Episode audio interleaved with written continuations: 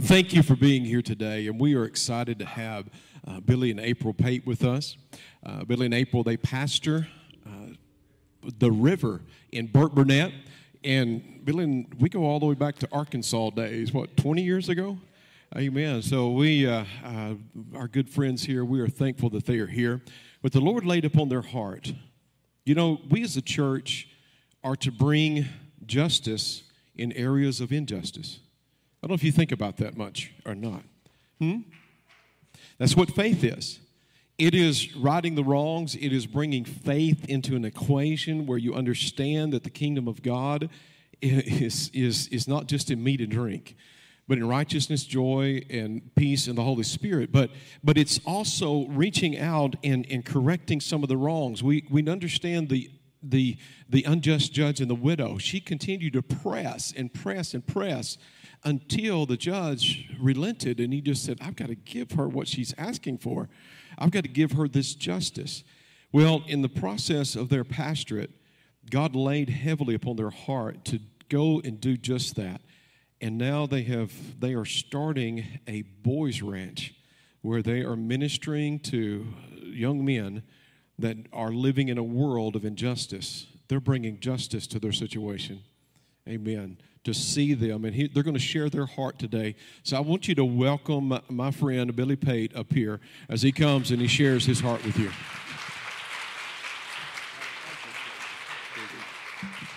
Amen. So good to be here with you guys. What a privilege it is. I don't know about you, but I'm telling you, if I lived in Greenville, this would be the church I'd be going to. This is a fantastic house of God right here. The atmosphere is perfect. You have a spirit of hospitality when we walk through the doors. I'm telling you, you got all the components to see God move in a big way, and I think He's already doing that. Amen. Amen. What a great pastors you have here in this place. Would you give them a big round of applause? They are dynamic. As Mike said, I've known them for several years, and uh, they're just great people, just good people, doing, doing what God's called them to do. And I just appreciate that so very much. Well, April and I are so glad to be with you today. What a privilege it is to share our hearts with you. And I'm going to actually ask my wife, who is the better part of this whole deal, to come up here and share uh, some things that have been happening with Rising Sons thus far.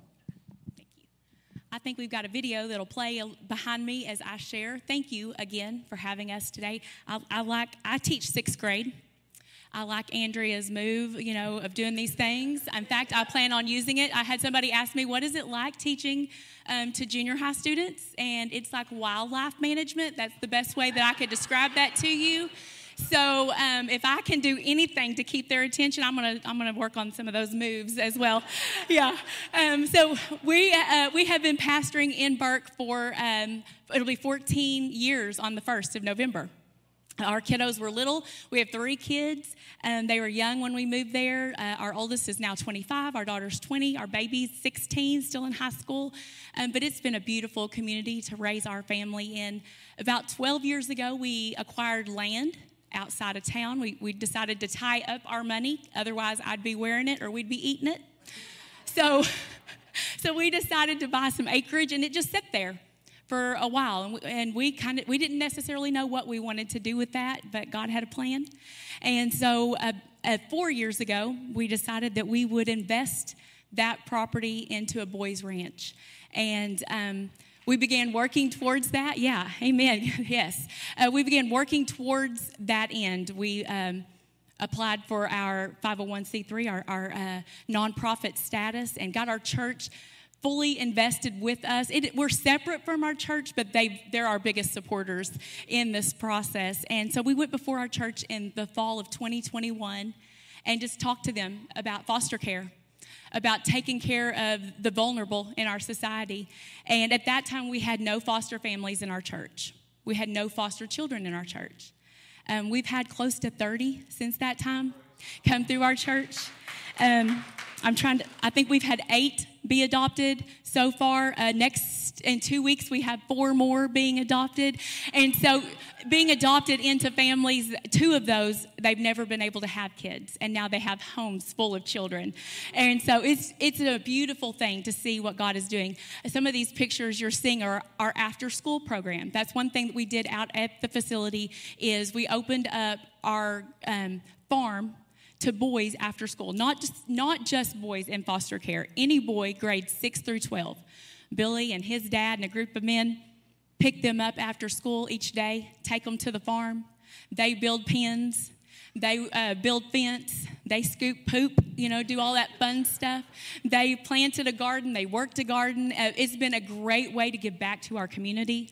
Um, amazing thing, just boys getting to be mentored by men a lot of those boys don't even have a father figure in their life. And so we're just wonderful skills that they that they are working towards. Our um, I don't want to say our end result, but our big thing is to build a home on our farm to be able to take boys in who would otherwise age out in the system. Um, and probably not be on a really good path. And we want to be their forever family. And so that is um, our heart to do that we have a card that I would love to visit with you more about. Um, just a way that you can make a hope, or you, the a way that you can be hope and you can make a difference. And that's partner with us. Sorry, my mouth is really dry. You partner with us. We're at 127 each day. We set an alarm in our phone and we just pray. We pray for the vulnerable in our society. James 1, 127 says, a, a, religion that God accepts, a religion that He receives, a, a, a, worship, if you will, that He will receive is those that take care of orphans and widows. And then it goes on to say, and not to be, and you don't be corrupted by the world. Well, that almost seems like it doesn't go together, but it very much goes together because this world system is one that would oppress orphans and widows. Our world system is dog eat dog. It's standing on the necks of others. It is coercion. It is fear. It is twisting. But in God's kingdom, it's a trust and it's invitation and it's looking out. It's self sacrifice. It's hospitality. It's all of those things. And so each day we set this alarm at 127. It goes off in my classroom. And just this last Friday, I had a little boy say, Miss Pate, are you pay- praying for those kids in foster care? I said, I am. And he said, Can we pray out loud? I said, You can. He didn't want to. He wanted somebody else to. And then when somebody else volunteered, he said, No, I will. I was okay. So he stood up right there in class and prayed over the children in foster care. They hear my alarm go off each and every day. And so that's what we're asking you to do. If you would stop at the table, we've got hats, we've got shirts, but we've got these cards. Please take one. Partner with us. 127 each and every day. Our alarms go off.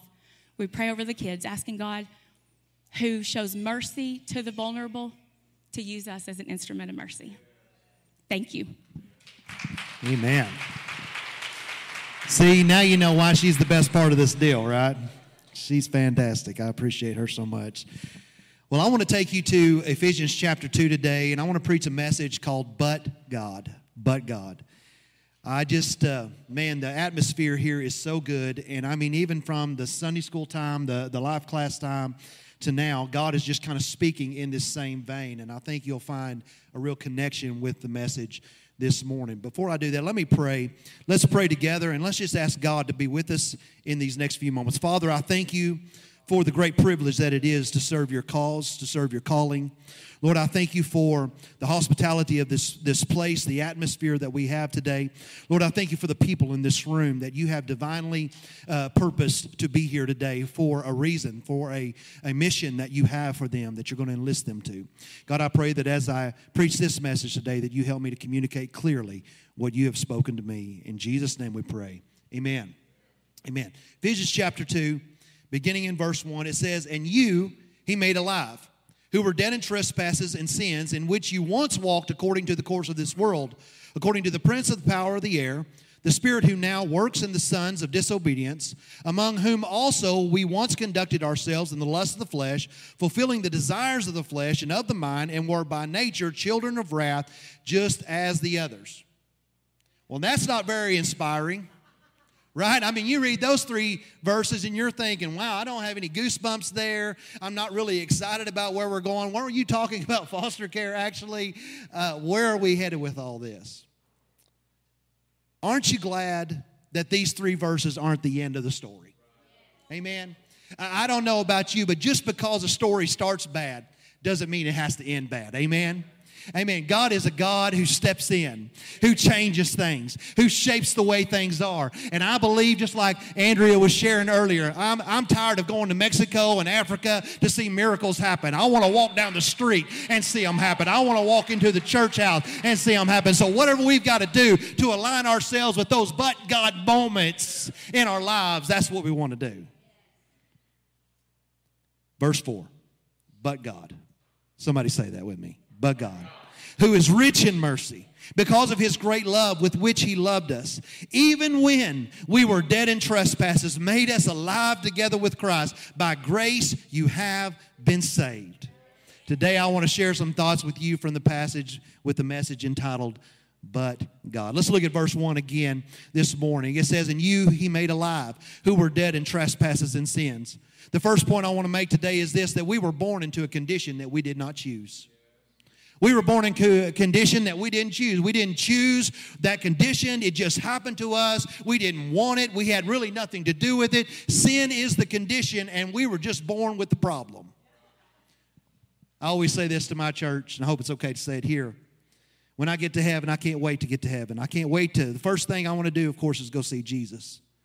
But the second thing, after I see family and I see all the people there, I've got to go find Adam and I'm going to punch him right in the nose. I don't know if that's allowed or not. But you got to know that dude's going to be hiding out on on uh, on Rapture Day, isn't he? He's going to be afraid to deal with because we suffered a choice, and it's just not fair. It doesn't seem fair to me. Watchman Nee says it best. I love the way he says this. He says, "We're not sinners because we sin. We sin because we're sinners." It's just a condition that every person. The Bible tells us that all have sinned and fallen short of the glory of God that the wages of sin is death, but the gift of God is eternal life. And so we've got to have this intervention to come along and change our condition. When I think about the kids in foster care all across America, they're born into a condition that they did not choose. That is the injustice that Pastor was talking about. Do you know today that there are 413,000 kids in the foster care system in the United States? When I, when I say that, most people are like, they had no idea. I knew we had a problem. I knew there was a lot of kids, but 413,000, that's a pretty good chunk of the population. There are 12,000 kids in foster care in Texas alone. There are 58 in Hunt County.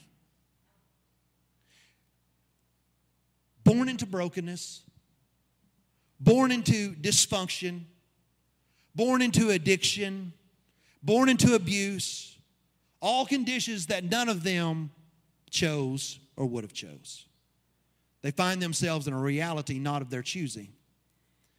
But when I think about that, I also think about this that there just has to be a sense that there is a but God just around the corner, waiting in the shadows, a moment where their opportunity to see something change in their life is waiting for them. I don't believe He's a God who leaves us in our condition. I don't believe He abandons us to our condition. I don't believe He looks at us and He says, Man, that's too far. That's too bad. That's too tough. That's too hard. I, am just going to leave that alone. I'm going to go find something easier to deal with. No, no, no. He finds us where we are, how we are, where we are, and He deals with us right there in that place. We were born into a condition we didn't choose, but God. Our God is a God who writes rescue stories. And you and I are his pen to do that. I'll say that again. I said, Our God is a God who writes rescue stories, and you and I are his pen in which he writes. Just because the story starts bad doesn't mean it has to end bad. Look at verse 2. In which you were once called according to the course of this world. The second point I want to make today is this that we're stuck in a pattern. We were stuck in a pattern that needed broken. You see there that it says, according to the course of this world. We were set on this bad course. Our decisions, our behaviors, our environment, it started to dictate a pattern, a course, if you will. The truth is that this pattern, this course is so well defined and well worn in our lives that the only way of escape is with intervention. Someone greater than us Someone holier than us, someone more righteous than us has to step in and rescue us out of that condition. I was way too deep in to get myself out of it. Look at verse 3 there. among whom also we all, somebody say all, all once conducted ourselves in the lust of the flesh, fulfilling the desires of the flesh and of the mind, and were by nature children of wrath. That little last phrase there, by nature, children of wrath. I want to talk about two things there. Two terms to think about. By nature. First of all, it's hardwired in. I guess just ingrained there. I mean, there's just some things, I don't know about you, but there's just some things that I've struggled with over my life that, that, that they're just there, right? They're just things that I was kind of born with those struggles. I was born with those proclivities. I was born with those, uh, those just directions that, that I really don't want to go in. Paul talks about that, right? He says, There's some things in me that I wish I didn't do, and I find myself doing them. There's some hardwired issues there. The pattern's got to be broken. So, by nature, the second term there is children of wrath. That term there speaks of a generational pattern that was established and needed to be broken and reset with a new course. Romans 12, 1 says it like this. He says, No longer conform to the pattern of this world, but we are transformed by the renewing of our mind. He said, You may have started this way, but after I deal with you, you're headed in a different direction. By nature, we're children of wrath, hardwired for just generational issues. The nature has to change before the pattern can be broken. Do you see that your life was stuck, was stuck in a pattern of brokenness and needed intervention and healing?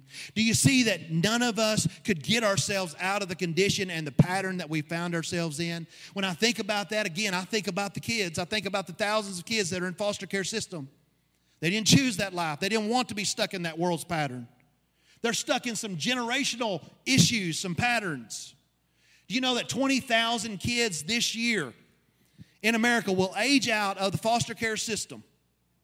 And what that means is when I say age out, that means that they turn 18, they get a bag full of clothes, and then they are sent on their way to live life to the best of their ability if they are not placed with family.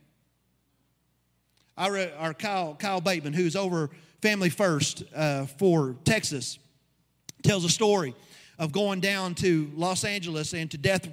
What is it? is it Skid Row? I started to say Death Row. That's not it. Skid Row. Skid Row, and he's down there, and he they're, they're working with uh, the church down there, and and they notice that daily or almost daily, a white van pulls up, door opens up, and a kid around 18 years old gets out with a trash bag. Door closes, van drives off. They see this happen several times, and they're thinking, that's weird. What, what in the world? Why would anybody be dropping a kid off down here at Skid Row? This is like the worst place in the world. Day after day, they see it happen. So finally, somebody's like, hey, we got to find out what this is. So they go over to them and they say, hey, I noticed you dropping off a kid here with trash bag regularly. What's the deal? Well, that kid's aged out of the foster care system and we got no place to send them.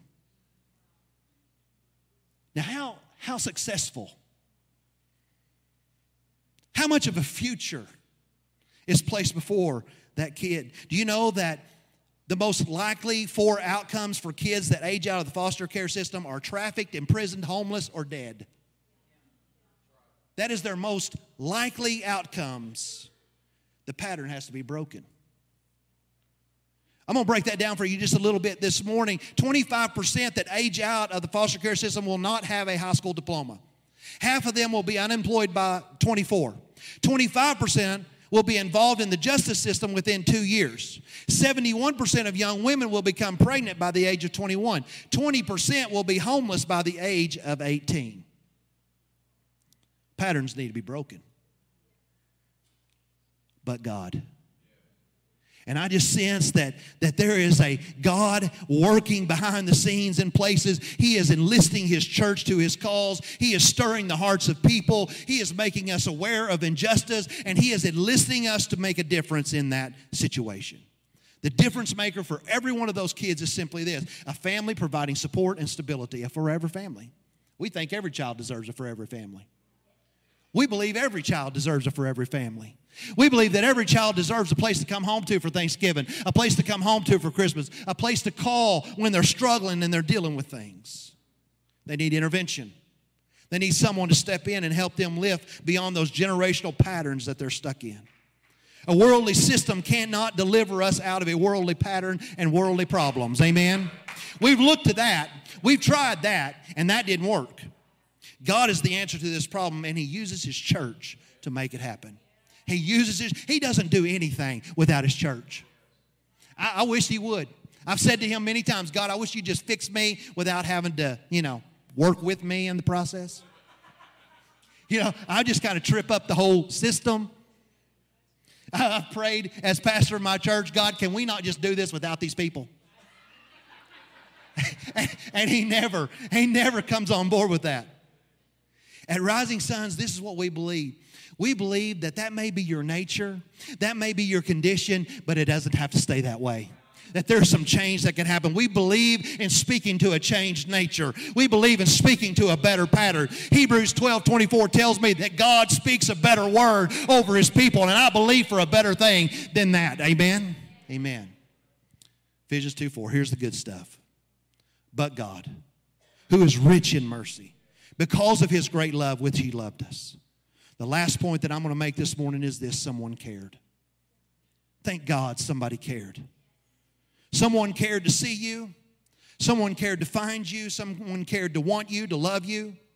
Right where you were and right how you were. Someone cared to see you for what was possible in your life, not just take you for what you were as all you could be, but to believe that there is much more for you than that. Over the years, I've, I've been a youth pastor, and my heart's still with the students. I, I loved, I just preached this last Wednesday night in our youth service. I love kids, I love teenagers. I believe in them. And one of the most profoundly powerful statements that I have used over and over and over in my pastor with an interaction with young people is that you're better than that. When a kid's struggling, when they're dealing with something, and, and you know they're at a place where they're just at a critical moment where they need to make a decision, I've said that many times and I've had them respond good because they, they need somebody to say, I know there's more in you than that. I believe in more than that. I believe that this is not your high bar for your life. I believe that you can reach higher than that. You can do better than that. You can be better than that. What your parents were is not dictating what you will be. We can change that today. Somebody wanted you, somebody cared about you. Someone cared to find you, to seek you, to show you that you matter. Someone cared to want you to say, You're important to me, that you, you matter to me. There's a place for you, you're mine. Everybody wants that.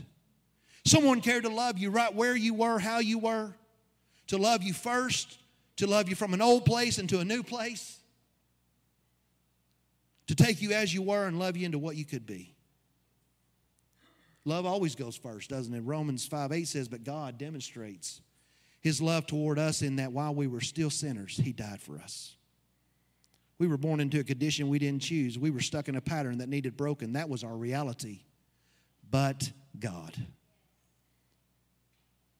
That word, if there's some English teachers in here and I'm messing this up, my theology is very fragile, so don't come tell me afterwards. Just let me live with this confusion. No. But God, uh, that word but is a conjunction if, so, but, and, for, and so on. These words are considered conjunctions. They're words that connect two realities together in some way. So even though they connect two realities together, different conjunctions connect those realities in different ways. You following with me right? So I want to talk about two of them right now. I want to talk about and and the word but. The, the word and presents two realities that coincide with each other. Both realities exist in cooperation and complement with each other. Example in this would be I am lost and I am lonely, right? Two things that are happening to me simultaneously. The word but is different, however. It emphasizes the latter over the former. For example, I am driving, but I'm almost home. Right? You see the difference? Scripture does not say, and God. It doesn't say, and God made your old life better. And God brought some new resources to you, some new advantages, gave you some new things to try out, some new ideas. God improved on your old life. It doesn't say that. He's not interested in a coexistence or a complement to your old life. Scripture says this it says, but God. Two things I want you to see. First, but God takes the emphasis off the former and it puts it all on the latter. But who? But God, right? But God stepped in. He cared. He saw you. He found you. He wanted you. He loved you. He rescued you. He is the emphasis now of your old, not your old life. He's the emphasis of your life now. This is kind of a separate free sermonette right here. I'm just going to step off into a little bit. You'll never find deliverance when you put the wrong name after the but. I know God loves me, but I struggle with. I know God can heal me, but this sickness is really hard. I know God is the answer, but I'm really struggling. It's, it's when we put the wrong emphasis after the but that we get stuck in the same old patterns doing the same old things. We need deliverance, and so we've got to get to the but God part in our lives. You get the wrong thing after the but in your life, the emphasis will remain on the wrong thing rather than the right one. The second thing I want you to say is this that God doesn't add to your old life, He replaced the old reality with a new one. The old life has passed away, and all things have become new. All things have become new. Not some things, not partial things, all things have become new, right? The old ways are replaced with new things. We don't get new when we continually maintain or emphasize the old. Amen. I got the same response from my church family. we don't want to talk about that right now, Pastor. But God, rich in, my, in mercy, because of his great love which he loved us. That's your story. That's your story. That's my story. That's God's story. And here's why. Verse 10, Ephesians chapter 2. For we are his workmanship, created in Christ Jesus for good works, which God prepared beforehand that we should walk in them. Let me break that down just a little bit. For we are his workmanship. That word's poema. I love it. It's where we get our word poem. It talks about not only a poem that God is writing with the, the, the pieces of your life, a beautiful poem that He's using all the little fragmented places of your life and writing it into a beautiful script. But it also speaks of tapestry. You know, in the old days, they'd build these big tapestries and they'd be hanging on walls and different things like that. But every one of those, that word right there kind of connects that idea of tapestry where every little piece of your life is a thread that God is weaving into something beautiful. We are His workmanship, His workmanship, His, His. To me, that speaks of identity. I'm going to tell you the number one crisis in America is identity. People don't know who they are because they don't know who God is. And when they know who God is, then they'll discover who they are. You got a lot of people in searching for who they are, trying to find themselves, trying to figure out this and that and the other. And I'm telling you, we are His workmanship. If you want the answers to those questions in your life, you got to go to the one who created you. Created in Christ Jesus for good works, for positive things, for beneficial things, which He prepared beforehand. He's already lined it up for us. Now He's just saying, all you got to do is walk in them. Just take a step. We should really walk in them. See, God has always had a plan for you, a place for you, a purpose for you. And I think this is what makes Rising Sons different from a lot of other foster care advocacy groups is we cast off labels. We cast off old patterns. I'm not interested in exist, uh, coexisting with an old reality. We believe the but God and He changes everything. I've gone through some foster care training, and I'm just telling you, this is what they tell us all the time is that you've got to understand the problem, you've got to connect with the kid, you've got to leave them alone, you've got mess meddle with that, you can't touch that, you can't bother that. Listen, if this is their condition, it's their condition, and you just got to learn to live with that condition. I believe that God wants to change the condition. I don't believe that God wants to settle for the condition. They may come to us hurt, abused. We got to realize that. We got to know that. We got to meet them where they are. No question about that. There's empathy, there's sympathy, there's processes involved. But I'm telling you, that's not the end of the story today. God's still writing out some things in their life, and He's going to change their life.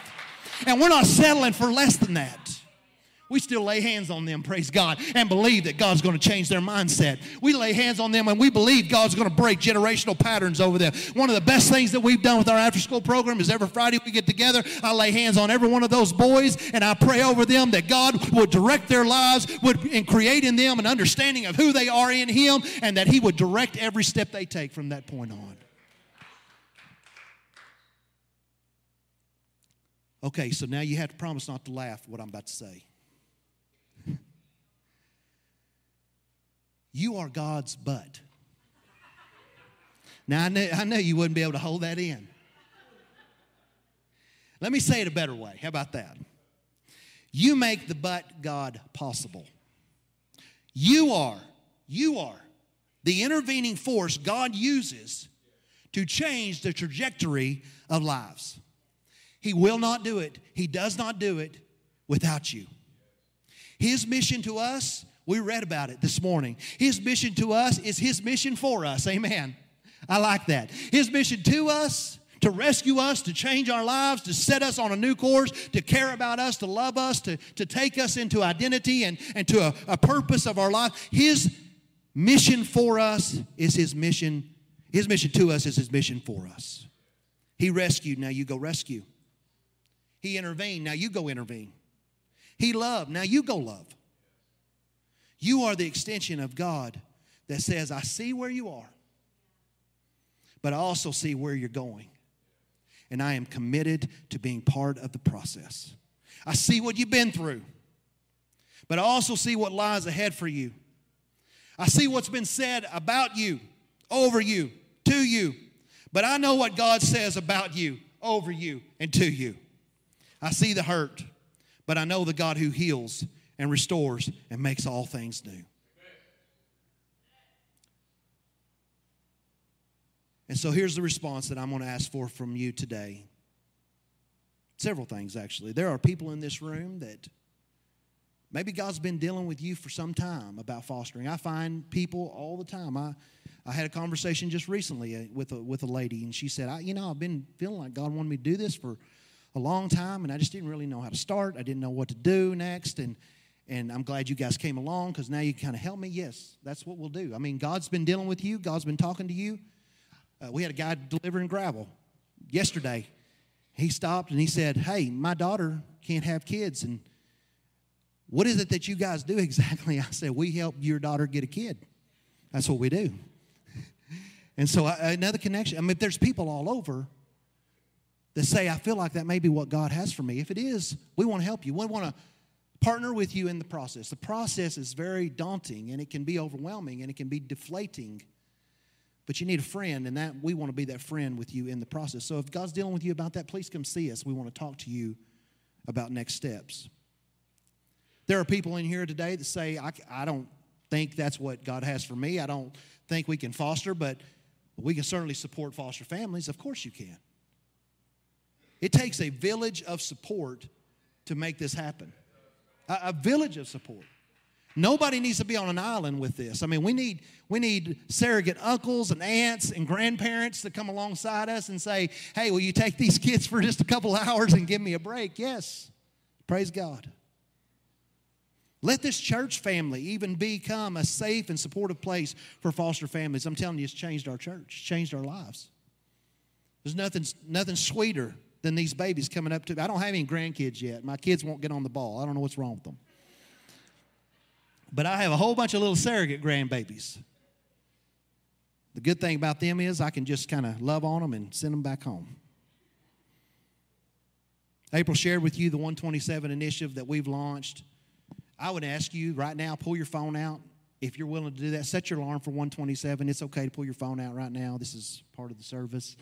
Pull your phone out, set alarm for 127. And here's what we're asking you to do just say a 27 second prayer. When that alarm goes off, even if you're in the middle of doing, I mean, April's teaching class and she stops and says a prayer.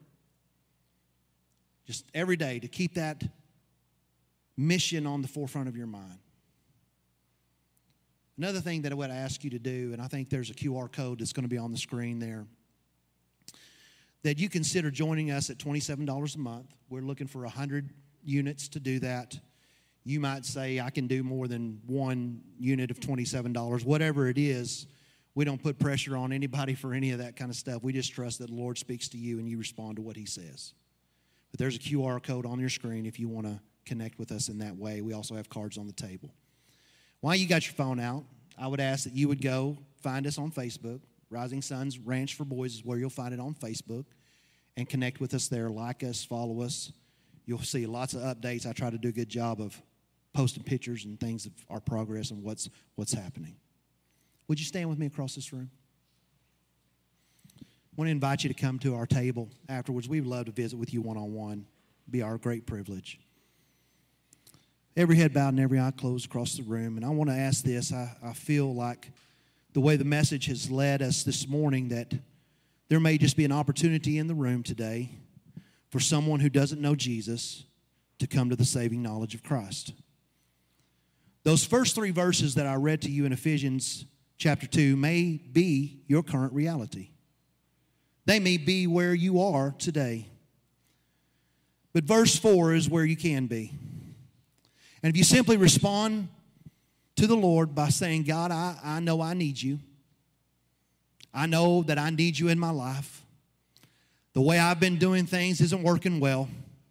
And Lord, I want you to be the Lord of my life. The Bible tells us that if we confess with our mouths and believe in our heart, that we'll be saved. It also says that whoever calls on the name of the Lord will be saved. He says in Revelations 3:20 that I'm standing at the door and I'm knocking. If any man will open the door, I'll come in. I'll have fellowship with him. We'll be in this thing together. And so if you're here today and you say, I don't really know Jesus, or I've known Jesus in the past, but I'm not living in alignment with his word, I'm not walking with him today. If that's you, would you just pray the prayer of salvation and just ask God to come into your life this morning? I'm going to pray over you, and you just pray with me this morning.